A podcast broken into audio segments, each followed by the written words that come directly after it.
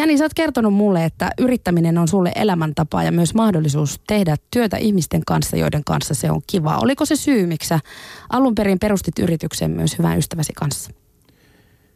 Kai varmaan riippumatta yrittäjyydestä, niin kannattaa ympäröidä itsensä, itseään fiksummilla ihmisillä, niille, joten, joten tekeminen ja osaaminen ää, lisää sitä, sitä, sitä kykyä ja mahdollisuuksia tehdä asioita. Ja kyllä se, niin kuin, se oli yksi, yksi aspekti, että ystävän kanssa on helpompi lähteä. Yksin on, on, on paljon rankempaa lähteä, koska vertaistuki puuttuu. Mm, vertaistuki oli yksi iso asia.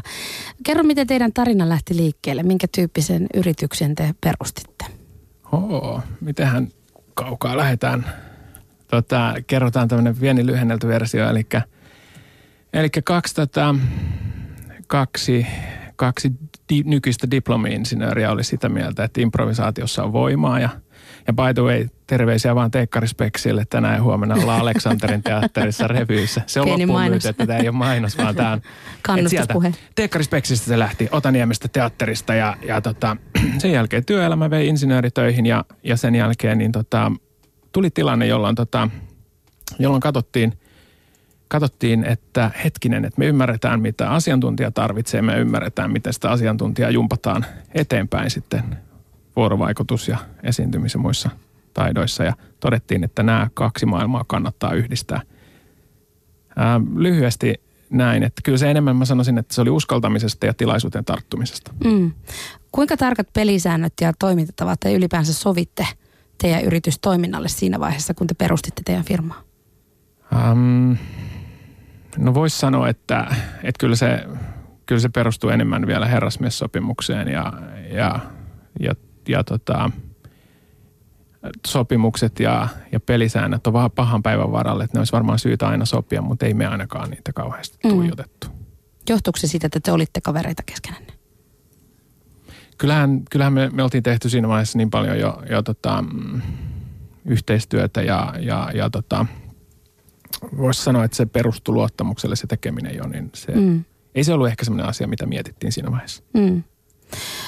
Mikko, sä oot ollut mukana suomalaisessa yritysmaailmassa pitkään ja toimit nyt tosiaan Suomen yrittäjien puheenjohtajana. Mitä Suomen yrittäjät ensinnäkin tekee? Millainen järjestö se on?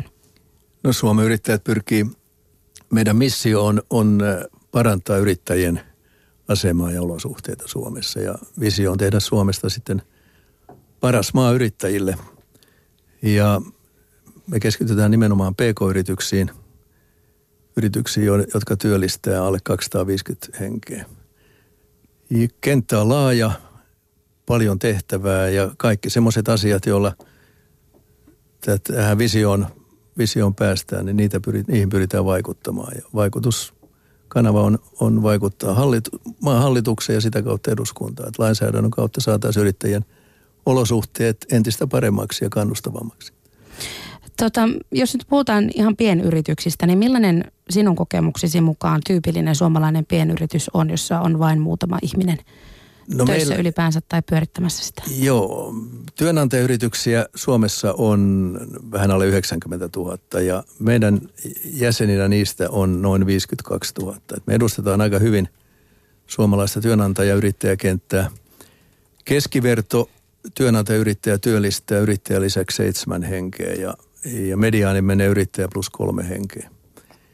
Eli hyvin pienissä puitteissa pyöritään. Että se on se tyypillinen pk-yrittäjän arki ja, ja olosuhteet. No jos puhutaan nimenomaan näistä pienyrityksistä, niin kuinka suunnitelmallista suomalainen pienyrittäminen sitten ylipäänsä on? Kuinka hyvin osataan ottaa esimerkiksi työtehtävien vastuualueiden jakoon liittyvät pelisäännöt ja toimintatavat huomioon, vai onko se enempi sitä, että ollaan sen asian äärellä ja kaikki tekee sitä, mitä täytyy, että yritys pyörii? Niin kyllä se pitkälle, jos ajatellaan yrittäjä, otetaan mediaani yrittäjä, yrittäjä kolme työntekijää, niin kyllähän siinä se on yksi tiimi, yksi perhe, joka tekee sitä työtä ja, ja tietysti toimitaan sen liikeidän ja ansaintalogiikan puitteissa, mikä on, millä on lähdetty liikkeelle – ja jokainen, siinä ympäristössä jokainen työntekijä on avaintyöntekijä. Että jokaisella, jokainen on äärimmäisen tärkeä sille yrittäjälle. Niistä pidetään viimeisen asti huolta. Miten suunnitelmallista se on, niin se riippuu tietysti yrittäjästä ja, niin. ja hänen toimintaa vastaan. Mutta se kannattaa tietysti huomioida, että tämmöisessä ympäristössä niin yrittäjä itse vastaa kaikesta. Hän on talousjohtaja, hän on henkilöstöjohtaja, hän on tuotantojohtaja, hän on suunnittelujohtaja ja niin edelleen. Eli, eli siinä ympäristössä niin – jotta kaikki, ehtis, te, kaikki nämä työt ja toimet ehtisi, ehtisi tehtä, tehdä, niin tietysti työntekijöillä on kanssa iso rooli. Jani, teidän yrityksessä oli kaksi yrittäjää, eli te olitte sinällään tasavertaisina osakkaina. Mukaan. Kyllä joo, näin se, näin se meni silloin, silloin perustusvaiheessa. Mä jäin vielä tuossa miettimään tätä, että, että kun tästä vinkkelistä se on, se on hassu, hassu veto, että PK-yritykset niputetaan, koska PK-yritys määritelmän mukaan 2500 mm. työntekijää. Kyllä. Mikroyritys on yhdeksän. Ja nyt ei, ei, ei, ei mitenkään niin kuin Suomen yrittäjiä vastaan, mutta onhan se nykyään ehkä tilastokeskuksen määritelmä, jos 1-9 on mikroyritys, niin mä ottaisin siihen vielä yhden slicein, jos olisi yksi tai kaksi työntekijää, jolloin, jolloin me nähtäisiin se, koska mä muistelen tilastoista, että 60, no noin kaksi kolmasosaa on on yksin tai maks kaksin mm. yrittäjiä. Yksi yrittäjän määrä on noin 170 000 tällä hetkellä. Se on hirveä määrä. Joo. Se on, ja se on se alue, joka kasvaa. Niin kuin mä sanon, työnantajayritysten määrä ei ole tässä vuosikymmenen aikana kasvanut juuri ollenkaan, mikä on meidän elinkeinoelämän ongelma. Yksin yrittäjän määrä on, on sen sijaan kasvanut kymmenessä vuodessa noin 40 000. Millä lailla se on ongelma? No me tarvittaisiin kasvuyrityksiä, työllistäviä yrityksiä, jotka lois sitten – pohjaa myös uudelle viennille, kun suurteollisuus on täältä liputtanut ulos ja meidän vientitulot on laskeneet, niin jostain se nousu pitäisi lähteä. Se lähtee siitä, että pk-yrittäjät kasvaa. Ja... Saanko mä tuulettaa? Saat tuulettaa, no. mutta palataan tähän vähän myöhemmin. Tuuleta, tuuleta kohta siitä vähän enemmän. Mikko, tuota, Suomen yrittäjien ne, verkkosivulla on tänään julkaistu tämmöinen blogikirjoitus. Frank Communicationsin perustaja, kehittäjä Kaisa Henberg on listannut viisi teesiä, jotka hän, tai viisi asiaa, jotka hän on oppinut yrittäjänä. Niin hän sanoo täällä muun muassa, että älä palkkaa kavereita – Kavereiden palkkaaminen on kanto, johon lähes jokainen ensikertalainen, ensikertalainen yrittää kapsahtaa.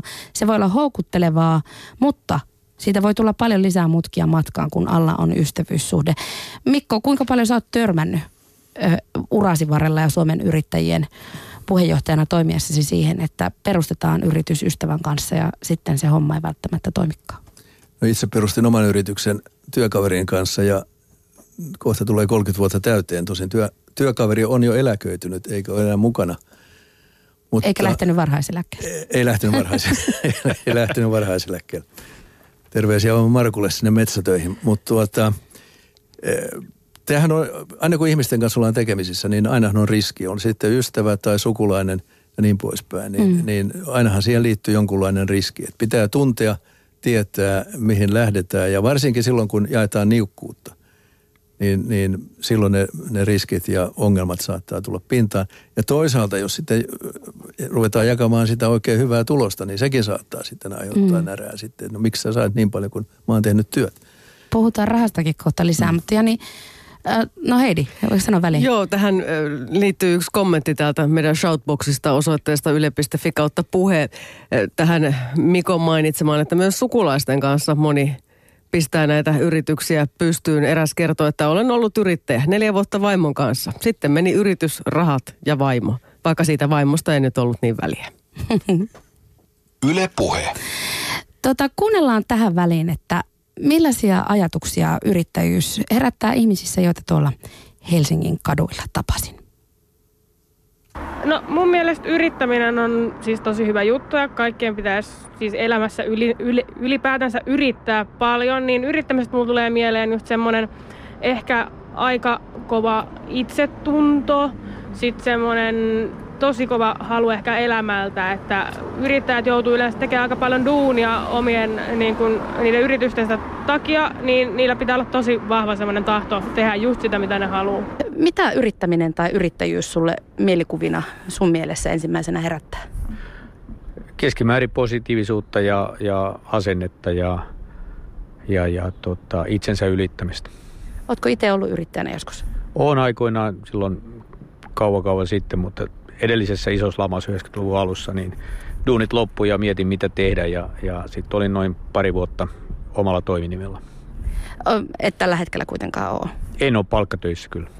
No minkä takia sitten kuitenkin jätit yrittämisen ja siirryt takaisin palkkatöihin?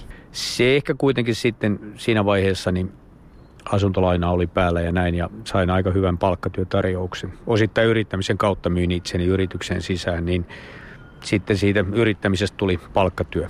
Riina, mitä sulle tulee ensimmäisenä mieleen sanasta yrittäjyys? Aivan älyttömästi työtä. ja mitäs muuta? Minun mies on yrittäjä, joten aika läheltä on joutunut seuraamaan sitä elämää. No mitä se yrittäminen vaatii ihmiseltä? Itsekuria ja omistautumista. Sitä, että se työ niin kuin menee kaiken edelle oikeastaan. Vie paljon aikaa, mutta antaako se myöskin, jos olet katsonut sun miestä vierestä, niin antaako se myös hänelle paljon? Kyllä.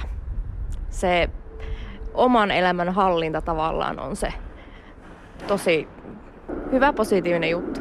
Voisit sä Iterina harkita yrittämistä joskus? En ikinä. miksi, miksi niin ehdoton vastaus? Perheessä riittää, että on yksi yrittäjä. Anna-Kaisa, mitä sulle tulee mieleen sanoista yrittäminen tai yrittäjyys? Kova työ. Täytyy olla aika sitoutunut. Välillä aika paljon uhraamaakin sen eteen. Että tosissaan minullakin on puoliso yksityisyrittäjänä. Että kyllähän se vaatii myös perheeltä aika paljon joustamista. Ja siellä on niitä ylä- ja alamäkiä. Että se sanotaan, että tänä päivänä yrittäjällä ei ole aina kauhean helppoa. Ja se tuki ja turva siellä ei välttämättä ole semmoista verkostoa takana, eikä ole sitä työkaveria välttämättä kenen nojautua. Niin se on haasteellista, että se vaatii ihmiseltä aika paljon ja rohkeutta lähteä toteuttaa niitä omia unelmia, kun se leipäkään ei välttämättä ole sitten niin varma kuin semmoisella ihmisellä, joka työskentelee isommassa yrityksessä työntekijänä. Mitä sun mielestä ihmiseltä eniten vaatii, kun lähtee yrittäjäksi? Uskallusta ja sitten myös sitä, että täytyy joustaa niistä ehkä palkkatyön, peruspalkkatyön niin kuin työajoista ja sun muista tämmöisistä asioista, että kun, kun yrittäjänä on tuota kauppaa tulossa, niin se tehdään sitten, on se sitten yö tai päivä, että näin se vaan menee. Semmoista joustavuutta ja asennetta. Tällaisia mielikuvia ja mielipiteitä oli Helsingin kadulla tapaamillani ihmisillä yrittämisestä. Yle Puhe. Kuuntelet työ- ja elämäsarjaa. Kello on 11.17 ja vieraanani ovat yrittäjät Jani Turku ja Suomen yrittäjien puheenjohtaja Mikko Simolinna. Ö, Jani ja Mikko, mitä yrittäjäksi ryhtyminen teidän mielestä vaatii? Oletteko samaa mieltä kuin nuo ihmiset, mitä insertissä kuultiin? Sitkeyttä, omistautumista, kovaa työtä? Kova, kovaa työtä, se on ilman muuta selvä. Sitten vaaditaan rohkeutta, rohkeutta investoida, ottaa riskiä. Sitten vaaditaan sitä, että sietää epävarmuutta. Yrittäminen, ainakin silloin kun lähdetään liikkeelle, niin se on täynnä epävarmuutta.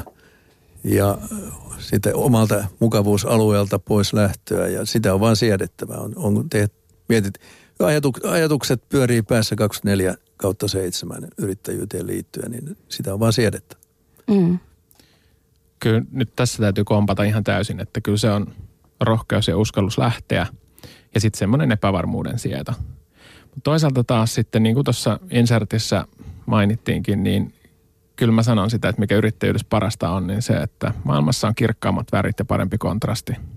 Mitä se tarkoittaa? Se tarkoittaa sitä kontrollia. Ei ole turhia palavereita, ei ole, ei ole tota, ä, asioita, jotka annetaan – vaan kaikkeen pystyy vaikuttamaan.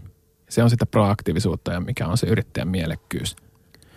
Yksi, yksi tärkeä piirre on, on myös vastuun kantaminen. Yrittäjä kantaa vastuun omasta työpaikastaan ja, ja jatkossa vastuu myös tuo, muiden työpaikasta. Että semmoinen niin vastuuntunto ja, ja siihen kykenevä, niin, niin sit, sitä vaaditaan. Se on mainio, miten se näkyy. Mä kommentoin tuohon vielä, niin tota, että se on mainiota, miten se näkyy sitten yhteiskunnallisessa keskustelussa on se, että tota, – että niin kuin yrittäjät valittaa kaikesta ja yrittäjällehän se on helppoa ja mm. yrittäjälle on sitä, niin, niin tota, huudelkaa vaan sieltä palkkatöistä. Heidi. Mä haluaisin Jani tietää, että kummassa olet kokenut enemmän stressiä, että palkkatyöläisenä vai yrittäjänä? Nyt tässä on viides vuosi menossa, niin, niin tota, ää, jos me vertaan edellisiin töihin tai edellisiin työpaikkoihin, niin totta kai esimerkiksi ää, yrittäjyydessä se on kausiluontoista, stressi on kausiluontoista. Mutta se, tota, mä näkisin jotenkin, että se kuitenkin se oma hyvinvointi on vahvemmalla perustalla nyt, kun on yrittäjänä. Totta kai. Mä muistan, kun, me perut, kun aloitettiin yrittäminen silleen, että me hyppäsin ensimmäinen kahdeksatta täyspäiväiseksi yrittäjäksi. Mä muistan sen joulun uuden vuoden miettineeni sitä, että rahat loppuu maaliskuussa ja nukkuneeni pari viikkoa huonosti, että se joulu meni vähän niin kuin, vähän niin kuin ohi. Ja niin, tässä sitä ollaan, jos ajatellaan. Vuosia on mennyt. Nelisen vuotta myöhemmin. Ei mm. ne ole mihinkään loppunut. Täällä mennään. Kyllä se ilman muuta yrittäjänä toimiminen on, on stressaavaa. Olen ollut palkkatyössä ennen kuin aloitin yrittäjänä ja muistan hyvin sen 90-luvun laman, jonka läpi mentiin ja, ja se tunne, että kun kassa oli suurin piirtein tyhjä ja sitten mistä löytää rahat palkanmaksuun, kun tietää, että ihmiset on tulleet meille töihin ja kuitenkin rakentaneet omaa taloutta ja omaa, omaa tulevaisuuttaan siihen palkkatuloon, joka, jonka me, meiltä tulee, niin, niin kyllä se semmoinen stressifaktori on, että, että sitten kun selviää, niin paljon sitä muustakin selviää. No hyviä ideoita ja hyviä jopa liikeideoita, niitäkin voi syntyä jopa päivittäin, mutta miten se yritys sitten saadaan tuottamaan? Mitä pitää tehdä, että se yritys on tuottava? Sanot Jani, että ensimmäisenä jouluna mietit, että rahat loppuu maaliskuussa, mutta tässä ollaan. Mitä sä oot tehnyt oikein? No, mä oon tehnyt mielekästä työtä. Semmoista, mi- mihin mä oon itse motivoitunut ja, ja tota, jotenkin niin kuin mä haluaisin avata sitä jopa niin kuin jossain vaiheessa toivottavasti niin kuin yrittäjyyskeskusteluun mahtuu se monimuotoisuus. Ei kaikki ole tekemässä rahaa tai tuottavuutta. Tai Tuottavu- kasvamassa. Niin, niin, se on niin kuin korkean profiilin startup-yritykset, jotka tähtää, tähtää kansainväliseen ja, ja, ja täällä on se iso osa meitä, jotka haluaa ennen kaikkea tehdä itselleen mielekästä työtä, jolloin se reunaehto on. Reunaehto on, on itse asiassa se, että saadaan lapsille vaatteet ja asuntolaina maksettua, mutta se ei niin kuin jotenkin käänny, käänny ensisijaiseksi tavoitteeksi. Et pitää tulla toimeen, mutta ei tarvi välttämättä rikastua. No, kun siinä on ihan koko mentaliteetti ää, ero. Eli jos, jos yritys mittaa osakeyhtiölain mukaista sitä, että tuottaa maksimaalista voittoa, niin kyllä mä olisin hassu työntekijä siellä organisaatiossa, jos mä en tekisi muuta kuin tekisin tätä, jolloin mä myöskin samalla optimoin omaa voittoani. Mutta entäs jos, jos yrittäjä, aika, monen, aika moni yrittäjä lähteekin hakemaan mielekästä työtä itselleen, jolloin se tulee sitten vasta, vasta kerrannaisena se, se raha. Raha, raha pitää, pitää ansaita sen verran, että sitä ei, siitä ei tarvitse huolehtia. Mutta se, että jos lähtee tekemään rahaa, niin niin tota, se ei sovi mun mentaliteettiin. Mm. Mä vaan haluaisin avata tätä keskustelua, mm. koska, koska se, että yrittäjyydestä puhutaan, on se, että se on kasvuyrittäjyys, se on rahan tekeminen, se on ympäripyöreät päivät. Niin. Entäs jos mä haluankin tehdä kohtuullisen määrän rahaa vaikka tekemällä 20 tuntia viikossa töitä? Mm. Ja sä oot tyytyväinen siihen. Niin entäs jos mä olisin tyytyväinen? Niin. Kuulostaako tämä Suomen yrittäjien korvaan kiroilulta? Mitä sanoo Mikko? Ei, kyllä me, niin kuin mä sanoin, että meillä on koko laaja yrittäjäkenttä jäsenenä ja sinne mahtuu kyllä kaikki yrittäjyyden muodot ja, ja yrittäjyyden tavoitteet. Että kyllä se kun itsensä työllistäminen ja, ja sen semmoisella niin maltillisella toiminnalla toimeentulo, niin se on ihan hyvä, hyvä jäsen siinä kuin kasvuyrittäjäkin. Että, että yrittäjät on, jokainen on, on persoona ja, ja yrittäjä, tavallaan se on se yrittäjä, joka rakentaa omalla persoonallaan sen yrityksen ja, ja mitä siellä yrittäjän korvien välissä sitten liikkuu, jos, jos hänelle tulee, tu, tulee iso tyydytys siitä, että tulos on mahdollisimman korkea, niin sitähän pyrkii siihen. Mm. No mutta onko sitten yrittäminen ainut tapa rikastua Suomessa, jos lottovoittoa ei lasketa? Jääke, jääkiekon pelaaminen on toinen. No se on toinen, joo. joo tai jos rupeisi tälleen, tälleen niin kuin keski-ikäisenä suomen ruotsalaiseksi ja perisi jostain rahaa, niin, niin sanottu vanha rahahan. Sun pitäisi siis ruveta. mennä uudestaan naimisiin. Tai ei, me emme taida malttaa. Tämä on, ihan, tämä on varsin hyvä tämä nyky. Tämä, tämä, on muuten tär... voi olla niin. Tämä on tärkeä kysymys siinä mielessä, että, että meidän yhteiskunnan asenne, miten se suhtautuu mm. sitten ansaitaan. Että voiko yrittämisellä ansaita yhtä paljon kuin jääkiekkoa pelaamalla. Ja, ja yleensä asenne on se, että ei voi tai ei saa. Ja, ja mm. se on mm. meistä, se on väärin. Ja kyllä sillä yrittämisellä ja kovalla työllä ja riskinotolla pitää antaa myös mahdollisuus niille, jotka haluaa ansaita, niin se ansaitsemisen mahdollisuus. Tuossa taanoin, mä olen täysin samaa mieltä. Taanoin olin, olin kuulemassa Bruce Orekkia, eli tota, Yhdysvaltain suurlähettiläs Suomessa, joka puhuu siitä, että Suomen sosiaaliturva pitäisi olla semmoinen trampoliini, turvaverkko, josta pompataan ylöspäin. Ja täällä puhutaan koko ajan vaan siitä lasikatosta, että, Että täältä niin kuin Suomesta puuttuu semmoinen, että hei, hyvä, sä pärjäsit, se ei ole minulta mitenkään pois. Semmoinen positiivinen onnistuminen. Kun taas sitten niin kuin käänteisesti, jos puhutaan sitten taas Yhdysvalloista, niin siellä saa pärjätä, mutta siellä taas ei saa epäonnistua. Että ne on niin kuin kolikon kaksi eri puolta. No kyllähän verottamisenkin tikapuista ja monimutkaisista rattaista yrittämiseen liittyen esimerkiksi puhutaan koko ajan. Niin puhutaan ja siinä on paljon kyllä työtä tekemättä vielä, että saataisiin verotus kannustavaksi ja palkitsevaksi, että se on yksi meidän päävaikuttamisagendoja. Mm. No miten sitten, kuinka usein se raha kuitenkin on syyriitoihin, kun puhutaan nimenomaan pienistä yrityksistä? Sokaiseeko se raha tai sen puute? Niin kuin tuossa edellä jo mainitsin, niin kyllähän rahan, joko liika raha tai rahan puute, niin kyllähän siitä aina riidan aikaiseksi saa. Ja, ja siinä kohtaan tietysti, kun on lähetty yhdessä kaverin, sukulaisen tai ystävän kanssa yrittämään, niin, niin pelisäännöt pitäisi tehdä alusta lähtien selkeäksi, että, että kun tämä, tämmöinen tilanne tulee päälle, niin ollaan etukäteen sovittu, että miten sitten menetellään. Mm. Onko se syy ne pelisäännöt, minkä takia esimerkiksi sinun ja työkaverisi vuosikymmeniä pystyssä ollut yritys on pysty, pysynyt pystyssä? Kyllä varmasti siinä osa, osa on sitä, että, että kun kumpikin tiesi tavallaan oman roolinsa ja, ja oman riskinottonsa ja miten sitten mennään, kun asiat kehittyy. Mm.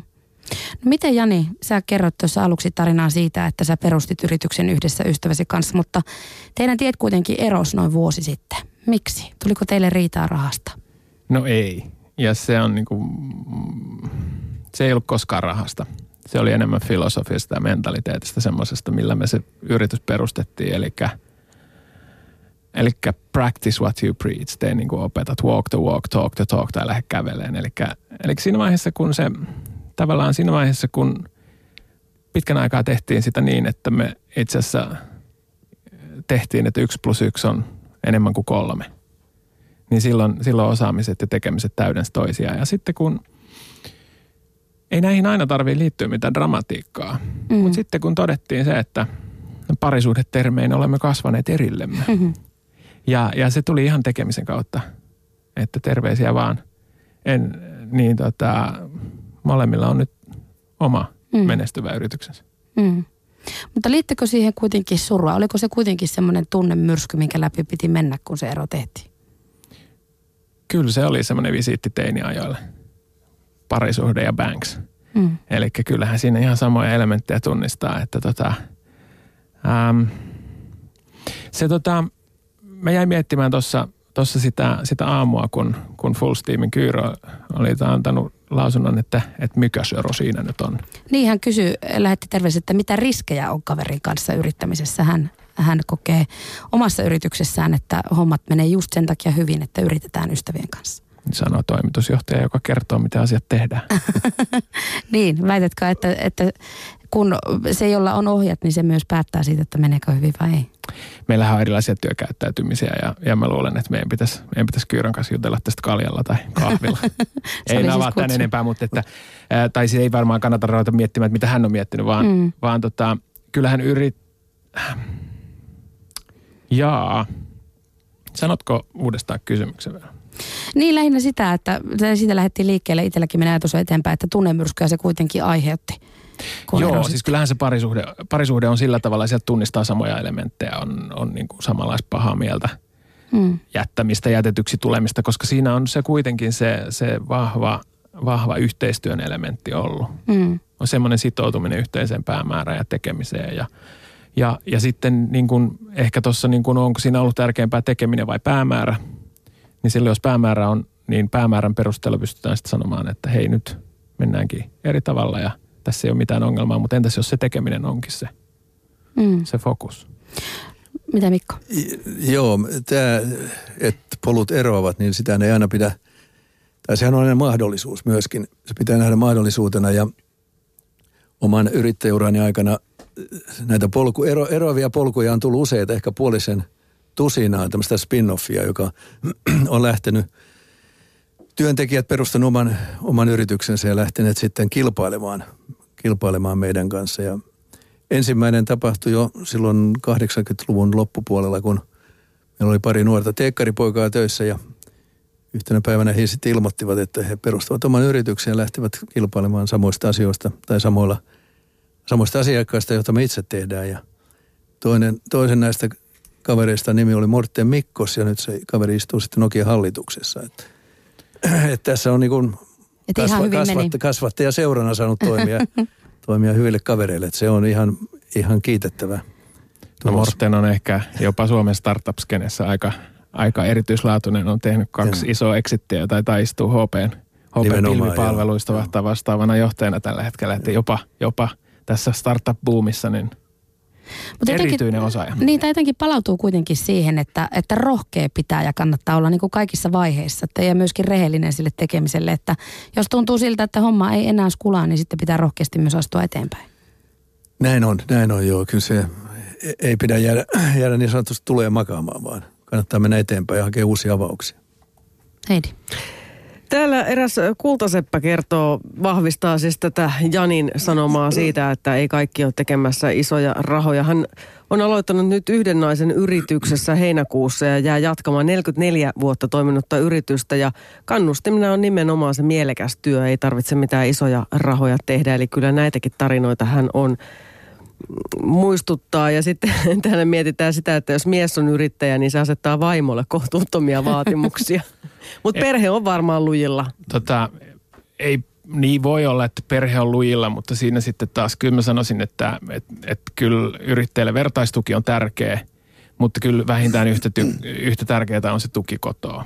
Et en mä olisi viidettä vuotta, vuotta yrittäjänä, jos ei olisi niin fantastista tukea kotona. Se, että tota, se, että koetaanko se rasitteena vai koetaanko se niin kuin hyvänä asiana, niin, niin meillä se taitaa molemmat saada siitä jutusta, koska mä saan ihan hirvittävästi tukea tällä yrittäjyydelle, mutta sitten taas ää, mä olen ihan varmasti parempaa seuraa. Mm, ja, ja tota, niin, koska, koska sitten kun saa tehdä sellaista työtä, jota rakastaa. Työelämän kehittämishankkeita yritykselle tekevän 9 to 5 Designin projektipäällikkö diplomiekonomi Sonja Rajalla on ollut yritysmaailmassa mukana erityisesti yrittäjätaipaleen alkuvaiheessa olevien startup-yritysten kehittämisessä. Startup-yrittäminen on ollut joitakin vuosia jo tietynlainen yrittämisen trendi tai ainakin muotisana yrittämiseen liittyen, mutta mistä siinä oikeastaan on kyse?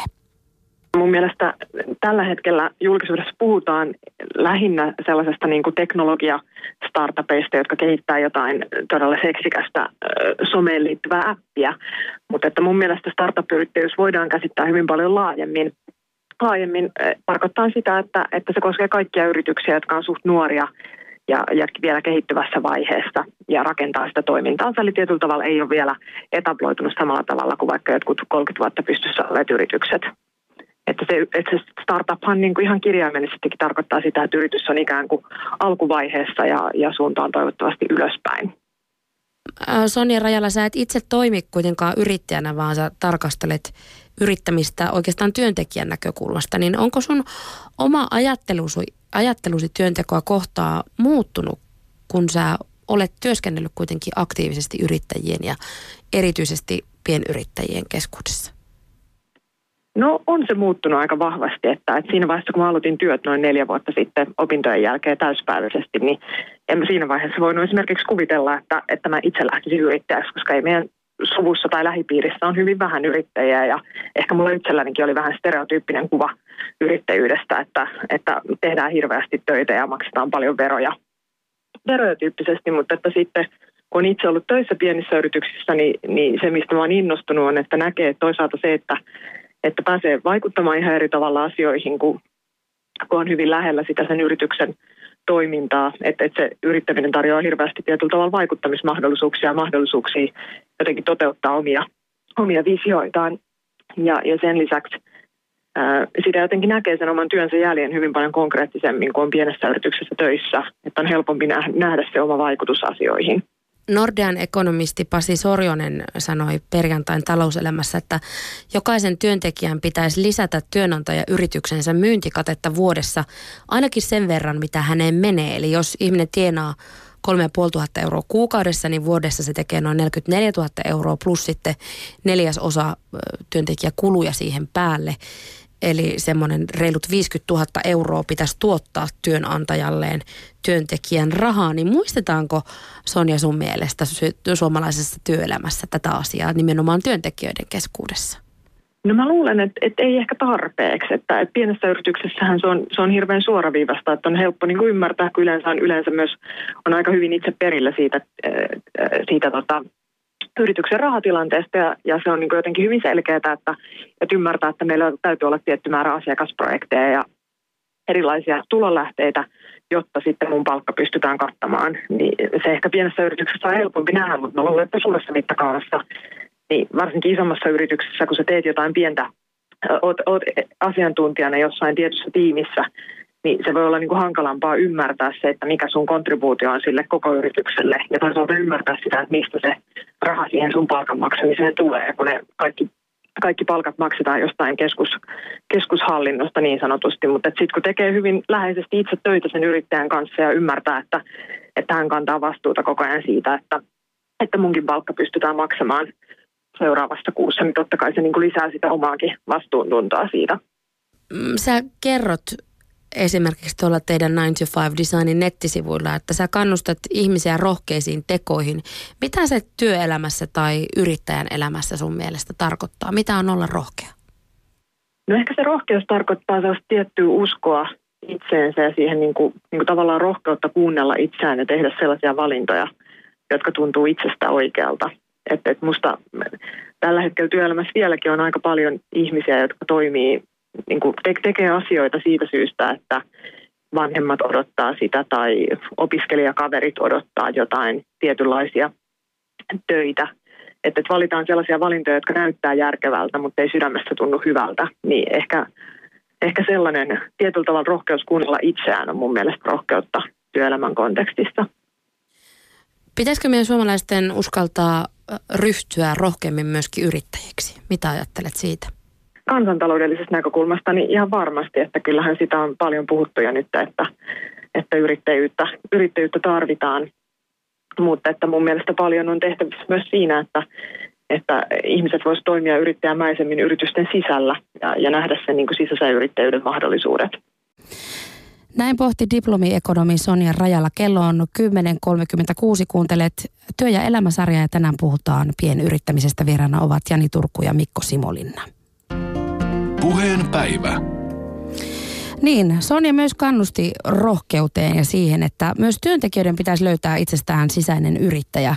Jani ja Mikko, mitä te ajattelette tästä? Pitäisikö yrittäjämäistä asennetta ottaa työntekoon myös niin sanotusti rivityöntekijöiden keskuudessa? Ehdottomasti. Meidän yrityksen arvoton asiakaspalvelu, yrittäjämäinen, yrittäjämäinen tai yrittäjyys ja, ja tuloksen teko kovi, kovia arvoja, mutta tämä yrittäjyys kyllä tulee siitä, että, että pienessä yrityksessä jokaisen pitäisi ymmärtää, että se yhteinen hyvinvointi syntyy siitä, että kaikki kantaa kortensa kekoon ja silloin pitää olla yrittäjämäinen asenne. Pienessä yrityksessä ei ole tukiorganisaatiota, vaan, vaan pitää niin kuin tarttua siihen, että jos on roska lattialla, niin ei välttämättä tarkoita sitä, että pitää kutsua siivoja paikalle, vaan se roska voi poimia itsekin siitä, vaikka se ei kuuluisikaan toimen kuvaan. Eli näin pähkinänkuoressa. Mitäs Jani? No kyllä mä oon täsmälleen eri mieltä. Eli tota, jos otetaan ja vaaditaan yrittäjämäistä asennetta, niin antakaa sitten ne yrittäjä, yrittäjän edutkin, eli se vapaus valita ja muuttaa toimenkuvaansa, muuttaa tehtävää. Että sitten jos ollaan oikeasti ää, yrittäjämäisessä, että on työntekijä, joka tekee sitä niin kuin yrittäjämäisellä asenteella, niin miksi sille sitten kuuluu ne kaikki velvoitteet, niin kuin Nordea Ekonomi sanoi, että että tämän verran sinun on tuotava rahaa taloon? Mm.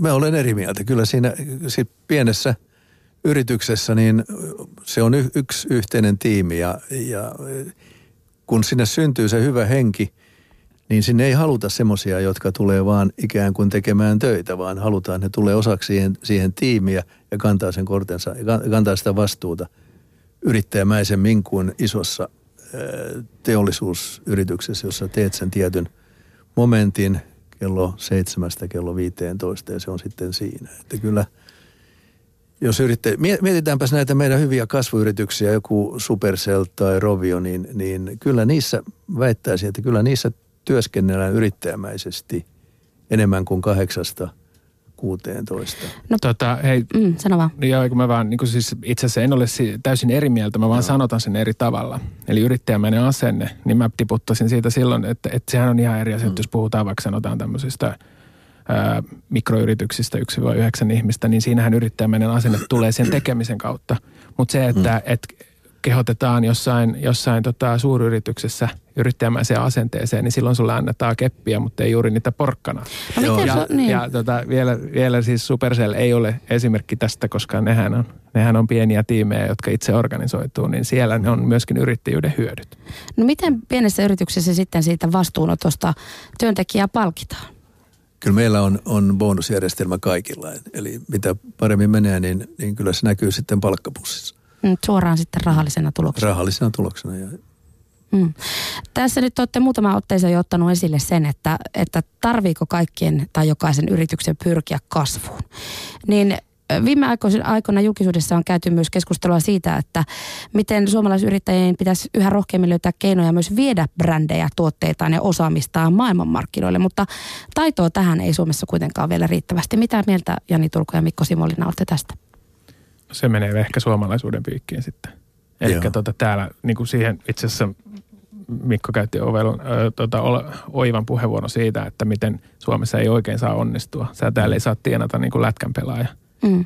Niin tota, kyllä pitäisi saada. Että se, no toisaalta kyllä se näkyy tekemisessä sitten, kun joku onnistuu, niin ensimmäisenä silloin se katumaasturi siinä, että näytänpäs kavereille.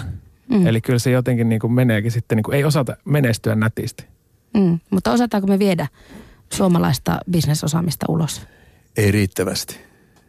Mitä sen eteen pitäisi tehdä, että se paranisi? No sehän tietysti lähtee, lähtee jo ihan peruskoulutuksesta siitä, että meidän, meitä pitäisi kaikkia kouluttaa myyjiksi. Meidän pitäisi osata myydä ensin itsemme, omia taitojamme ja, ja sitten myös sitä, mitä me teemme. Eli niitä, niitä työn tuloksia huomattavasti paremmin kuin, kuin tällä hetkellä teemme. Se on meidän, meidän niitä – perusheikkouksia, jos vertaa ruotsalaisiin, ruotsalaisiin niin, niin kyllä siellä sitä osaamista löytyy myyntipuolella ja markkinointipuolella ihan toisella tavalla. Heillä on hyviä tuotteita, hyvää osaamista, mutta se myynti aina. Mm. Se niin, heillä on Ikea ja Hennes ja Maurits ja aika monta muutakin semmoista menestyvää yritystä, joita voimme vain kadehtia.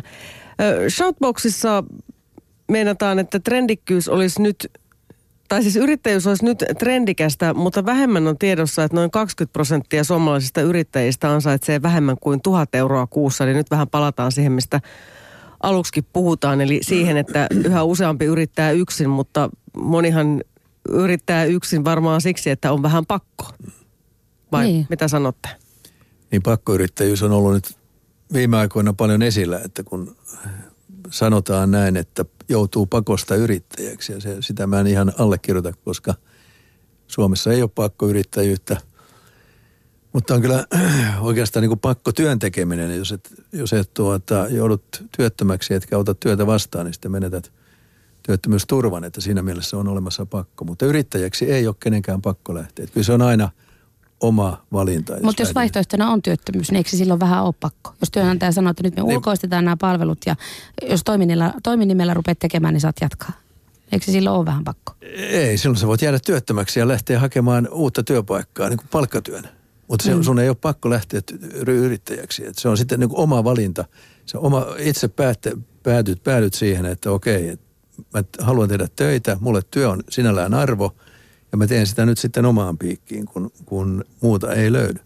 Kyllähän tuossa niin pitäisi, pitäisi miettiä sitä, että, että jos me puhutaan pakkoyrittäjyydestä, niin pelkästään koko sana yrittäjyys on, on niin kuin silleen, että, että, että niin kuin arvoladattu ja, ja sen konnotaatiot on moninaiset. Jos me ruvetaan vielä kytkemään siihen tämmöistä pakkoyrittäjyyttä, niin mistä lähtee ne ihmiset, jotka on, on seuraavat, seuraavat supersellit? Niin ei ruveta nyt enää, niin kuin siis mä, mä niin kuin tavallaan molempien kanssa kyllä samaa mieltä, mutta että et, et niin kuin, kyllä se aina on valinta. Se on, se on niin kuin älyllistä laiskuutta, jos sanoo, että nyt minun on pakko yrittää, koska aina on vaihtoehtoja. Hmm. Terveisiä Bruce Orekille. Joo, sitten sit tietysti on tämmöistä näennäisyrittäjyyttä, joka ei ole yrittäjyyttä, jo, jo, jota jo niin kuin viittasit, eli työnantaja sanoo, että rupea yrittäjäksi, niin mä ostan sulta sen työpanoksen, mutta sä et saa sitten tehdä kenellekään muulle kuin vaan teet minulle. Ja silloin sehän ei yrittäjyyttä. Siinä ei oteta riskiä.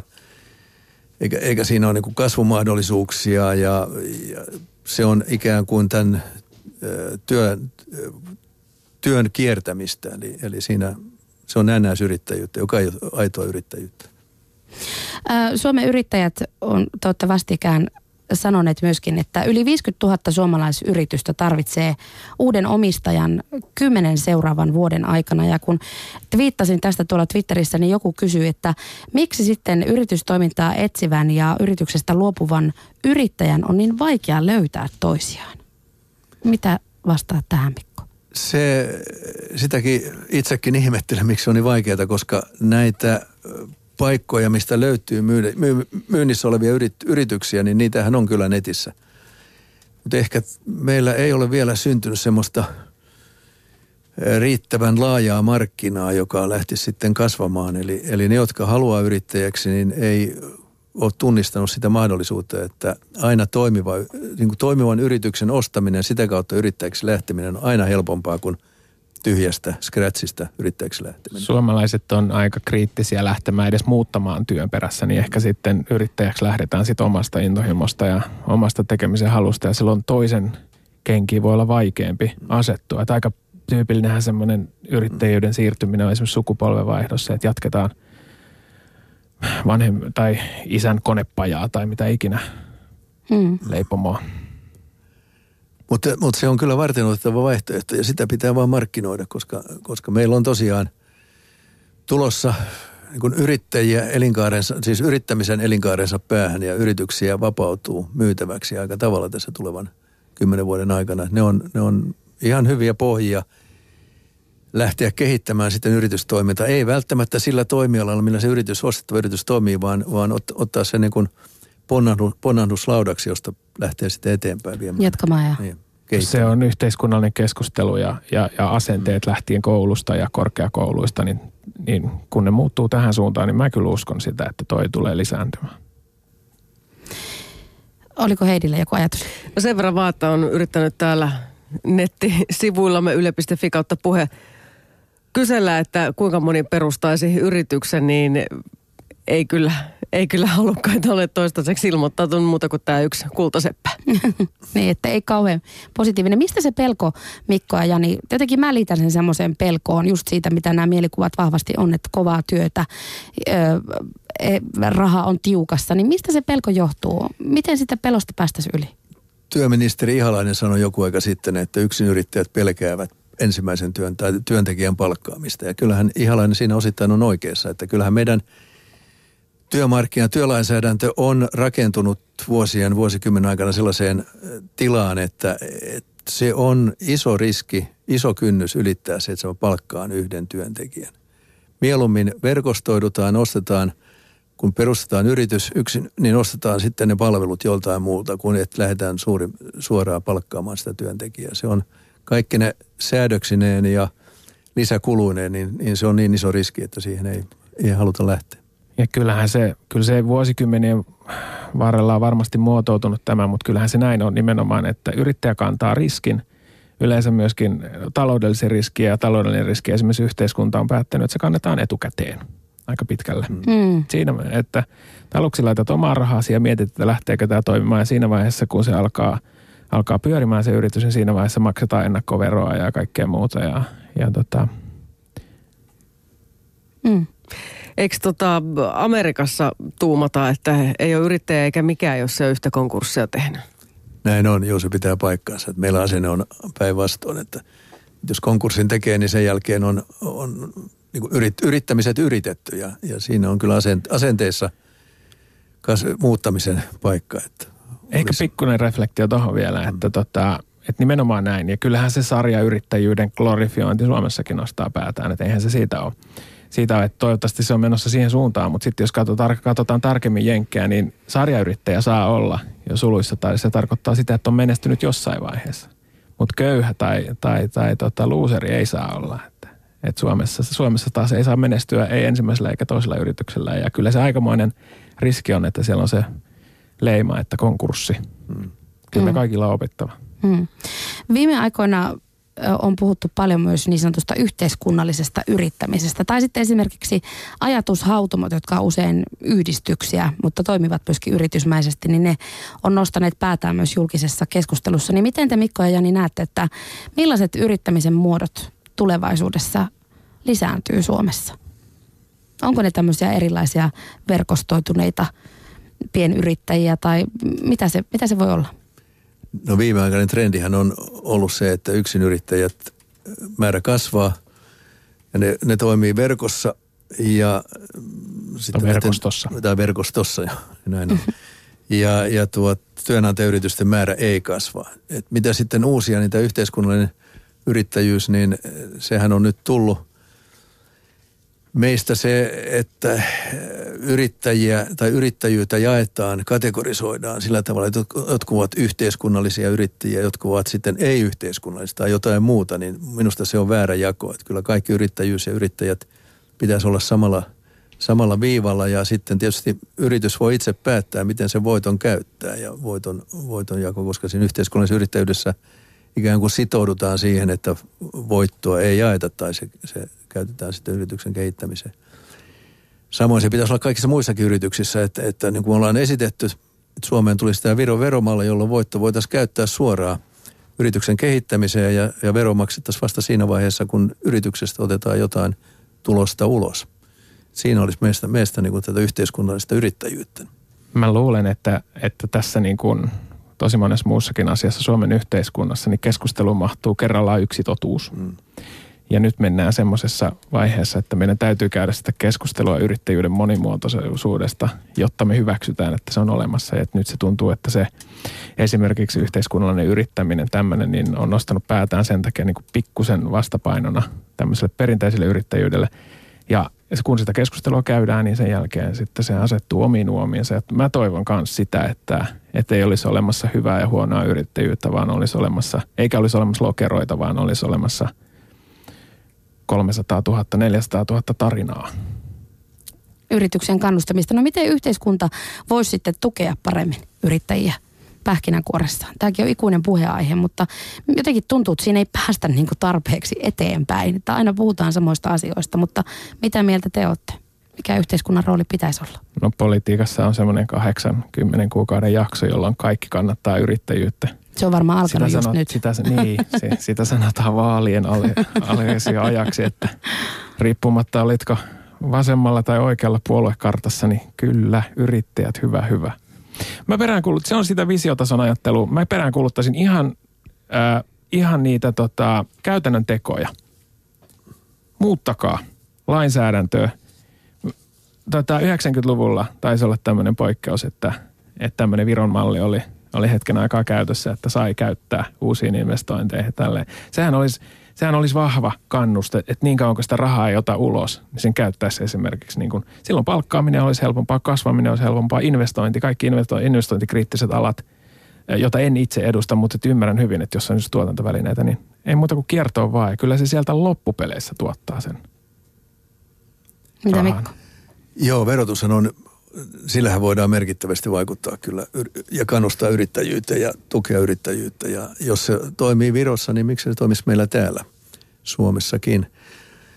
Sitten tietysti työlainsäädäntö, niin sehän on pitkälti rakentunut suuryritysten maailmaan ja nyt kun työ on pirstaloitunut pieniin pk-yrityksiin, niin siinä, siinä tarvittaisiin uudistusta. Me ollaan näetty sitä paikallisen sopimisen mahdollisuutta, eli, eli yrityksissä voitaisiin sopia – tessistä, tesseistä poiketen työoloista, työnteko, työntekoajoista, palkan muodostumisesta ja niin poispäin, koska kuitenkin yrityksissä parhaiten tiedetään se, että mihin on varaa ja, ja miten yritystä parhaiten voidaan kehittää.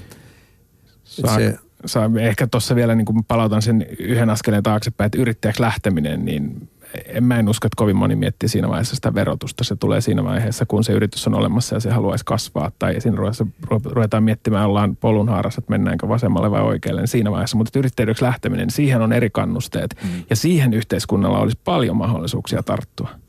Se on totta, ei, ei kukaan lähde sen takia yrittäjäksi, että verotus olisi jollain tasolla. Että kyllä se tulee sitten tavallaan siinä, silloin kun yritys pyörii ja mietitään, että, että miten tätä kehitetään. Miten jatketaan, mm, kyllä, näin. juuri näin. Että se, niin kuin, siinä on kaksi tasoa. Se, mitä Suomen kyllä. yrittäjät paljolti, niin tekee on, on tuohon olemassa olevaan kuin se, että, että vielä niin kuin voitaisiin tuoda yhteiskunnalliseen keskusteluun semmoinen, että lähde yrittäjäksi niin kuin oikeasti. Niin, eikä... se oikea aito rohkaisu. Kyllä. Mm. Minusta siinä on paljon tehty kouluissa ja yli korkeakouluissa nyt, että menty oikeaan suuntaan, että, että yrittäjyys on ihan varten otettava vaihtoehto, uravaihtoehto, että se ei ole enää kummajainen. Esimerkiksi korkeakoulujen ympärillä on syntynyt paljon yritys, yritystoimintaan liittyvää aktiviteettia ja se on kyllä hyvä asia. Heidi. Täältä eräs kannustava puheenvuoro. Perustin oman yrityksen muutama vuosi sitten, enkä ole harkinnutkaan vaihtamista enää koskaan mihinkään muuhun. Saan tehdä töitä niin paljon tai vähän kuin haluan, pitää lomani ja vapaa-päiväni kun itse haluan ja tuntipalkkakin on parempi. Eikä tällä hetkellä ole edes kunnon työpaikkoja juuri tarjolla. Näin siis Shoutboxissamme osoitteessa yle.fi kautta puhe. Se on hieno, hieno minä, tarina. Minä myöskin taputan, juuri näin. Kyllä. No mitä te sitten miehet odotatte tulevilta eduskuntavaaleilta yrittäjän näkökulmasta? Sanoit Jani tuossa, että ne siis tosiaan ensi keväänä käydään ja nyt, että katsotaan vasemmalle tai oikealle, niin kaikki kannustaa yrittäjyyttä. Mutta mitä te odotatte niiltä? Tuleeko sieltä muutosta? Onko se realismia?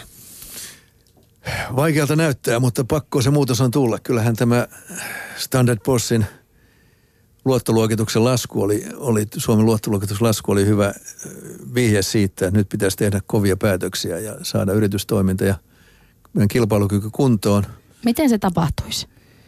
No meillä on lääke siihen, että yksi on tämä verotus ja toinen on, on, on se, että voidaan paikallisesti yrityksessä sopia se, että kilpailukyky saadaan kuntoon, koska sehän on, sitähän ei voida tehdä niin kuin kansallisella tasolla, se täytyy tehdä yrityksiä, jotka tietää, millä ne saa sen kilpailu, kilpailukyvyn kuntoon. Ja siinä tämä paikallinen sopiminen on on yksi lääke. Mm. Tota, Onko Janilla kyllä, se lähtee, kyllä se lähtee käytännön teoista. Edelleen. Se, eli kyllä se lähtee siitä, että nimenomaan esimerkiksi hetkellisesti vaikutetaan verotukseen. Mutta että toisaalta, toisaalta niin kuin, se on niin vaikeaa, koska kaikki on tällä hetkellä pro-yrittäjyys.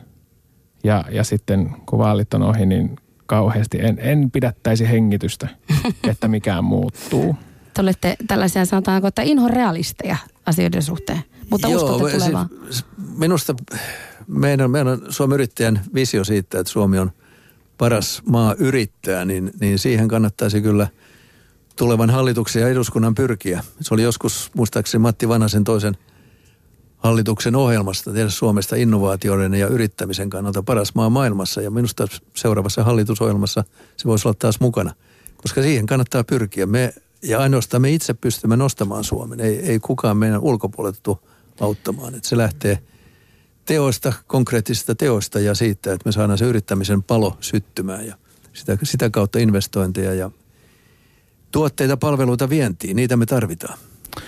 Visio on, on kaunis tahtotila, mutta sinne mennään ihan niin kuin tota, temppeliritarien perustaja sanoi, että tie helvettiin on kivetty hyvillä aikomuksilla, niin mä haluaisin nähdä nyt niitä käytännön tekoja. Terveisiä nykyiset ja tulevat mm. poliitikot. Terveisiä vaaliteltoille ja soppatykkien niin, ääreen. Auttakaa meitä, auttakaa, lähdetään siihen suuntaan, että olisi kivempaa ruveta yrittäjäksi. Niin. Heidi, onko siellä Shoutboxissa tullut vielä jotain kommenttia tai kysyttävää uutta? No ei, ei, oi, ei oikeastaan. Että, tota, no, niin, täällä on vähän, vähän masentuneita havaintoja esimerkiksi siitä, miten erilaisilla ravintola-alan yrityksillä omistussuhteet vaan koko ajan vaihtuu ja muuta. Että, tota, mutta onneksi oli muutamia näitä hyvin positiivisesti yrittäjyyteen suhtautuvia ja ihan siis myös niin kuin onnistuneita kokemuksia. Mm, aivan. Sanokaa vielä eh, Jani ja Mikko tähän loppuun, että mitkä teidän neuvot olisi yrittämistä ja yrityksen perustamista harkitseville ihmisille? Mitkä on, mikä on se semmoinen aloittavan yrittäjän to-do-lista, muutama kohta, mikä kannattaisi muistaa ja pistää mieleen, kun miettii, että laittaisinko yrityksen pystyyn? Tota, to-do-lista? Mm. Mitä no, pitäisi tehdä? No kyllä varmaan kannattaisi miettiä, että mitä myy ja kenelle ja miten se hinnoittelee. Yksivuinen businessplani on ihan tarpeeksi tässä maailmassa. Jos lähtee tekemään enemmän, niin sitten on miettinyt liian pitkälle. Koska, koska itse asiassa mä oon sen verran pyörinyt tuossa äh, sparrannut startuppeja, että, että mä tiedän, että, että loistavakin idea on keskinkertainen ennen kuin sitä lähdetään toteuttamaan, koska siinä tulee tosi monia juttuja vastaan. Niin kyllä semmoinen niin kuin perstuntuma tai tunnepuolen fiilis siitä, että tämä olisi hyvä juttu, niin kyllä sitä kannattaa tutkia – sitten sen jälkeen valitsee fiksuja tyyppejä, kenen kanssa tehdä. Joo, kyllä se on, niin kuin A ja O on se, että ymmärtää, missä ovat minun asiakkaat. Se on sen kuin perusta. Tie, täytyy tietää, missä on asiakkaat, jos vaan lähtee hyvää idea viemään ymmärtämättä, että, että tälle pitäisi olla asiakkaita, niin ei, ei se tule onnistumaan. Se asiakkaiden, se ymmärtäminen sitä markkinasta, mihin lähtee tekemään niitä ponnisteluja, niin se on A ja O. Ja semmoinen niin kuin kirkasotsainen vision tavoittelu on hyvä. Sitten vaan se tarvii aika paljon sitä nöyrää, nöyrää sopeutumista siinä matkan varrella, että mitä, mitä tässä täytyykin tehdä, että, että tota, ei asiakkaat ole tyhmiä, jos ei ne osta, vaan silloin pitäisi miettiä, että myynkö minä oikeita asioita. Ja, ja ehkä vielä palaan siihen, tota, mitä puhuttiin myymisestä, että, että, että niin kuin yrittäjyys korkeakoulussakin niin on viimeisen viiden vuoden juttu. Ja ja sen sijaan, että puhuttaisiin siitä, verrattaisiin Ruotsiin, että eikö me osaa, osata myydä itseämme, niin ei ruveta puhumaan myymisestä, vaan ruvetaan puhumaan siitä osaamisen kertomisesta, koska sen jälkeen siitä häviää se yrittäjyys on kirosana, myynti on kirosana monelle, niin ruvetaan puhumaan sen sijaan osaamisen jakamisesta ja kertomisesta. Ja yrittää kannattaa aina. Nimenomaan, yrittäjä kannattaa aina. Se Joo, yrittänyt ei laiteta. Kiitos.